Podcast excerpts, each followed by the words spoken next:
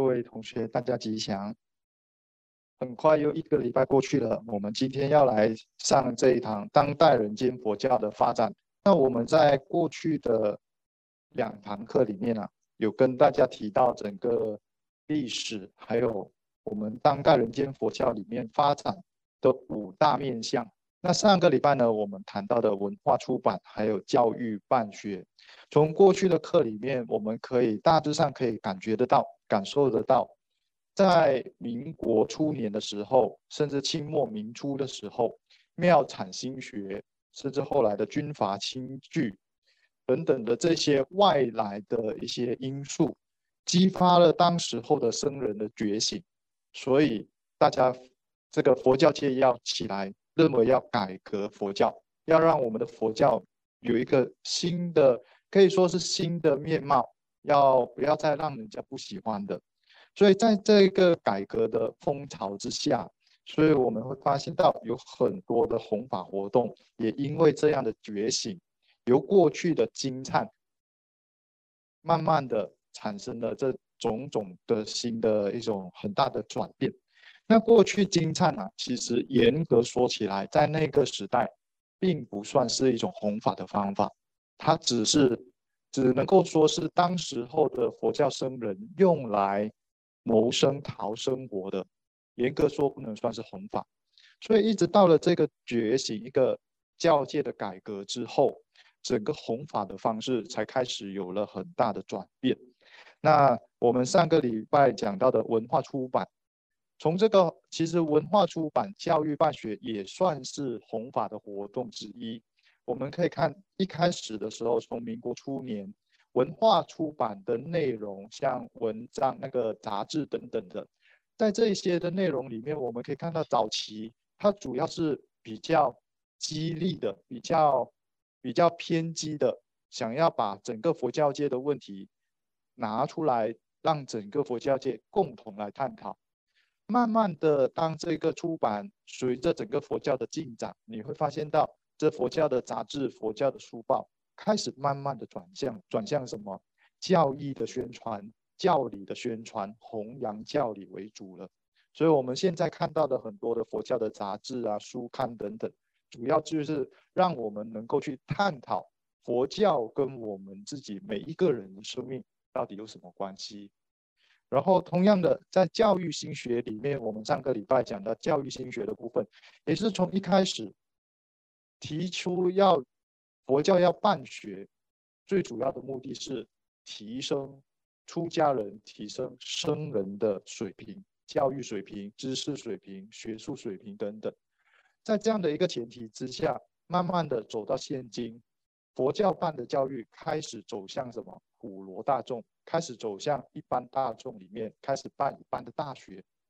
由佛教来去办一般的大学。所以我们可以看得到。其实，不管是文化也好，教育也好，也在整个佛教的不断的进步当中，除了作为自己内部的改革的特色，慢慢的转变成对外弘扬教理、弘扬佛法，这是甚至是关心整个社会大众的一个做法。那我们今天呢，要来进入到来看看到底在这个人间佛教的发展的过程中啊，到底有哪一些？弘法活动扮演了非常重要的角色。那首先呢，在所有的弘法活动里面，第一个部分呢，一定是若要佛法兴，除非生战生。所以，想要弘扬佛法的一个大前提，它必须是教界团结，所有的力量集结在一起，共同努力，佛教才有办法往前。如果佛教界像一盘散沙，彼此之间，互相排斥，各个门派、各个看法互相的挤压的时候，佛教是不可能进步的。所以在现今啊，我们可以看得到，像现前的我们在大陆有中国佛教协会，在台湾有中国佛教会，甚至还有世界性的组织世界僧协会等等，这些佛教的组织也在那个民国初年的时候开始慢慢酝酿、应运而生。那第一个，在中国，在我们这个 华夏地区，第一个佛教的组合的组织呢，近代来讲可以说是佛教协进会，在一九一二年二月六日所成立的。那当然，这个一九一二年二月六日的这个佛教协进谁来成立的呢？当时候是由太虚大师主张要成立的。随着一九一一九一二年的元月元一月一日，在那个时候，南京的临时政府成立了。所以太虚大师在这样的氛围之下，他经过了整个中国从清末一直到推翻清朝这一段的革命的过程，其实太虚大师都有经历到，都有参与到。所以他在看这的是，除了那个佛教界的改革，其实他同时也接触到整个国家社会的转变。所以在这样的一个情况之下，他在顺着民国的成立啊，他就在上海跑到南京这边去，然后主张准备要去筹划这个佛佛教协进会。那这个佛教协进会一开始呢，他是在南京。毗卢寺这边跟仁山法师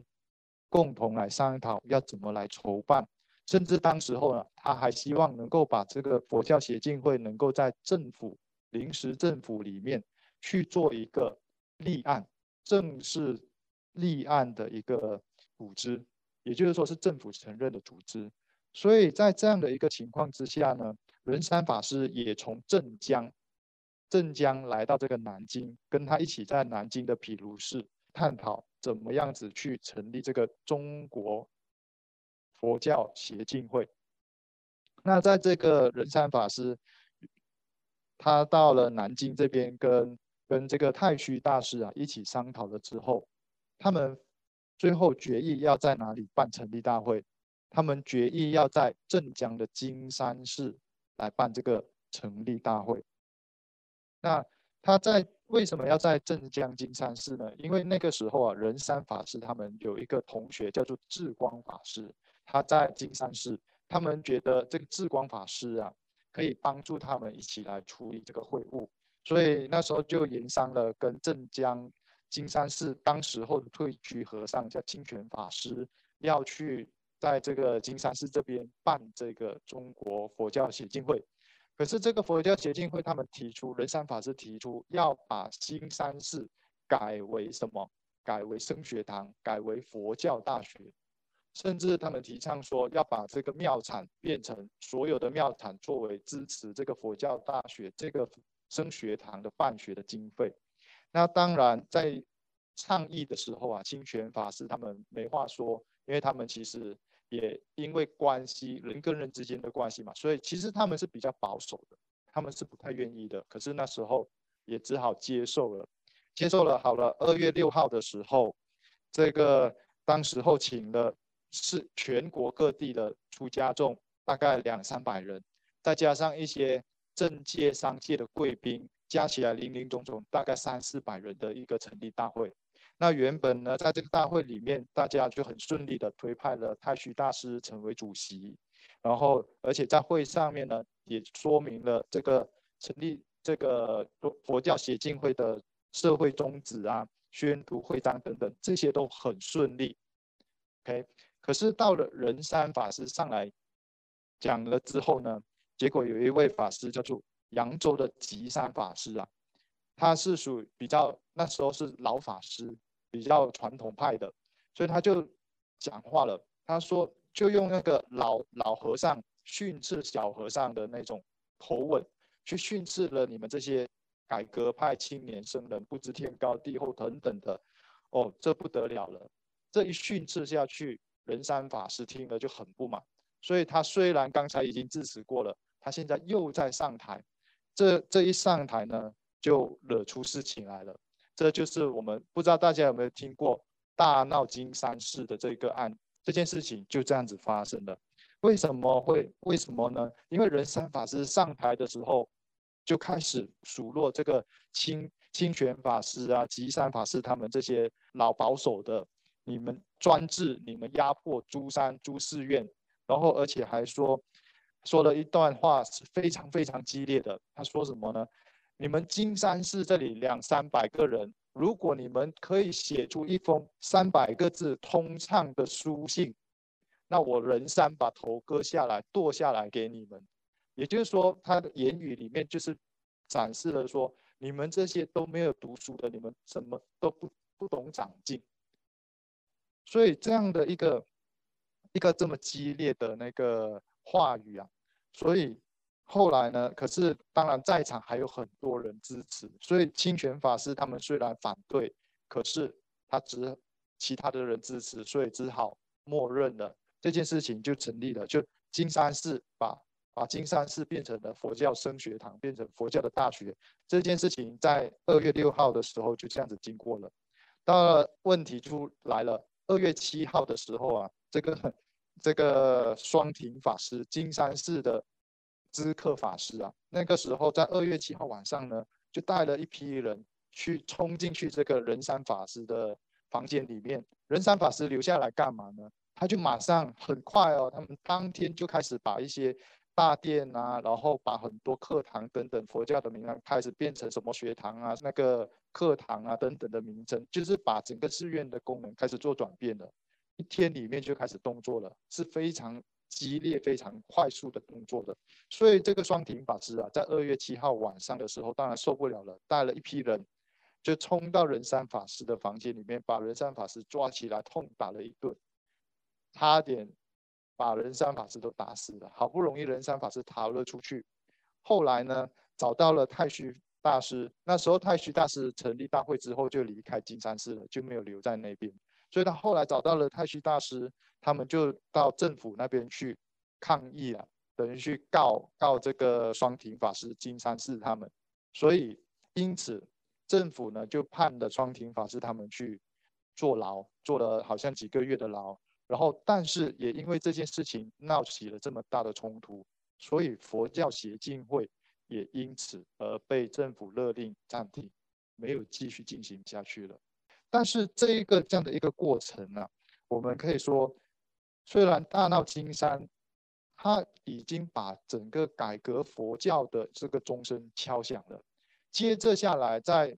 江苏省甚至全国各地的佛教有有志之士啊，开始就开始大家都要起来，希望能够为这个佛教改革做一些事情。所以整个佛教的改革浪潮越来越响，越来越响，越来越响，来以致后面我们看得到的，不管是升学堂啊，还是教育啊，那个文化类的出版等等的，一直蓬勃、蓬勃、蓬勃的发展出来。所以我们这样子看起来，好像仁山法师他们，出家人怎么还这样子？但是有一个话说，有一个故事，听说仁山法师后来去到去到哪里？去到马来西亚。因为那个年代他们会到东南亚去筹款，为什么？抗日嘛，那时候刚好遇到抗日的时候，他们到东南亚去筹款，所以他在那边遇到一个法师呢，就不认识仁山法师。他说：“哎，金山哦，你是从哪里来的？”仁山法师说：“啊，我是从金山来的。”这个，然后那个法师还说：“金山有一个业障鬼叫仁山，大闹金山，你知道这件事吗？”仁山法师就默默的说：“知道，知道，知道。”但他也没有说。他也没有说他就是人山，但是他就默默的说知道知道知道，惭愧惭愧，然后就就也做了一些布施给这个法师。我讲这一段是想要让大家可以感受得到，当时候这些法师虽然他们的行动很激烈，可是他们其实内心并不是真的是那种你争不是在争面子，他其实对于个人的这些毁誉是很淡然的。而他内心里面非常知道革新佛教势必要行，所以这一段的这样的一个大闹金山寺的故事，虽然看起来好像外界不了解的人认为，哎，佛教怎么都在自己内斗？其实不是内斗，而是大家在那个时候共同想要为佛教做一些事情的时候，可是意见不一样，都不拢的时候，可是大家那种已经。所以从这个过程也可以感觉得到，在那个时候，对于佛教的改革，真的已经去到了一个临界点，真的一定要改革了。OK，从这件事情之后啊，后来呢，佛教协进会就暂停了。到了四月的时候呢，就另外在上海流云寺的时候，成立了中华佛教总会。在那个时候，有选派了寂禅法师，就是我们认知八指头陀。八指头陀，因为他曾经染指供佛，所以只剩下八只手指，又叫做八指头陀，所以选了寂禅法师当会长。然后这个中华佛教总会成立之后，一直到一九二八年，又再改名叫做中国佛教学会，这时候改由太虚大师担任理事长。然后到了一九二九年，又再度改名，改名叫做中国佛教会。这个时候呢，由我们知道的保守派的元英法师担任理事长。大概一直到了一九三七年四月八号的时候，这个中国佛教会啊，才在这个在南京召开第一届的全国会员代表大会，向政府立案。也就是他一直到虽然成立了之后，一直到一九三七年才正式立案。成为中国佛教会，在那个时候呢，恭请了张家法师作为这个第一任的理事长。而在这个中国佛教会成立之后，后来一九四九年，随着东初法师他们来到台湾，所以他也把这个中国佛教会的这个牌子、这个招牌也就带来了台湾这边。而在中国大陆，一直到一九五三年五月三十号的时候，另外在北京广济市成立了一个中国佛教协会，而这两个佛教的组织呢，就一直延续到现在为止。而中国佛教协会第一任的会长就是元英法师。那在这个过程中，我们认识的很熟悉的，像赵朴初老居士，他也曾经担任过这个会长。那在这样的一个过程当中，我们可以看得到，从这个佛教会的成立，或者中国佛教协会的成立。他到底扮演了什么角色呢？他扮演了整个佛教开始力量整合在一起了，整合在一起之后，弘法才可以开始推展出去。那我们来到像来到台湾的时候啊，台湾这边呢，大概整个佛教的弘法传统，在人间佛教还没有真的很兴盛，还没有确立起来之前呢，在台湾这个地区，大概一九五零年代。一九五零年代、六零年代，大概弘法的模式分成这，大师把它分成这五五个五个不同的风格，虽然叫做派，但是其实就是五种不同风格、五种不同弘法模式为主的。像第一个叫做传戒派，它是由白胜长老、白胜法师、白胜法师在那个时候曾经当过台湾中国佛教会的理事长。将近四十年，OK，他们主张认为，在台湾，因为台湾的佛教本来是，啊，属于日本日本佛教系统的，所以当这些大陆的法师来到的时候，他们认为台湾的佛教怎么没有戒法，戒法很乱，所以他们主张要佛教要好，至少借助着法住，所以一定要有传戒，所以他们这一系呢，主张就是要传戒，所以他们打开了传戒的。在台湾传戒之后，一直下来到现在为止，台湾的寺院都有固定不同的寺院都会去传戒。那应顺法师，我们可以知道他是他是属于学术研究方面非常有突出的。他曾经他是太虚大师的学生，然后来到台湾之后，就一直在这个学术里面去研究。他主张。佛教应该是要回到欧韩还有初期大乘的时候才是佛教的本色，这些都是他的学术论点。那还有讲经派的是南亭法师为主，南亭法师呢，就是当初刚刚我们提到的那个智光法师，后来他也来到台湾了，所以他就是跟这智光法师一起来台湾的。那他们这一系列呢，他成后来他成立了一个华严学社，所以他就主。就一直都在讲经，所以这一派的叫做讲经派。那李炳南居士呢？因为他是居士嘛，所以我们知道杨仁山居士，对不对？像这这一系列下来，到了李炳南居士，他来到台湾之后，他也继续用这样的方式讲学，所以就有一一一支流派叫做居士派，由居士来去做弘法的这个活动。那慈航法师呢？大师把它叫做青年生派，因为慈航法师曾经去过缅甸，然后后来到了马来西亚、新加坡这些地方。后来最后他最后他的人生最后的六年呢，是住席在台湾的。他来到台湾的时候啊，因为那个时候有很多大陆的生青年，像星云大师等等的，一九四几年的时候来到台湾。那在这个时候，这些生青年没有地方住，所以慈航法师呢就在台北西子的地方成立了一个叫做弥勒内院，办了一些类似佛学院这样的这样的一个课程，让这些生青年呐可以在那边学习。然后他本身一直到一九五四年的时候他圆寂，他圆寂的时候呢还特地。有留了一个嘱咐，他要让自己做钢变成肉身不坏。当然，佛教里面其实并没有真真的什么东西肉身不坏，不可能会不坏，肉身怎么会不坏呢？但是为什么慈航法师希望自己能够肉身不坏呢？他其实是出于一个慈悲，因为他在那个时候的政治其实还很不稳定，所以他希望自己这个肉身不坏这个威德力啊。可以仗着这个威德力去保护整个佛教，保护当时候的圣青年。所以，因为毕竟有一个神意的神意的现象的时候，大家不太敢欺负。所以他是出于这样的一个慈悲，所以是让自己做一个肉身不坏的肉身菩萨。所以到现在为止，在台湾台北的那个西子弥勒内院，都还供奉着慈航菩萨、慈航法师的肉身菩萨。OK，这个是。我们从这里面可以看到，这是当时候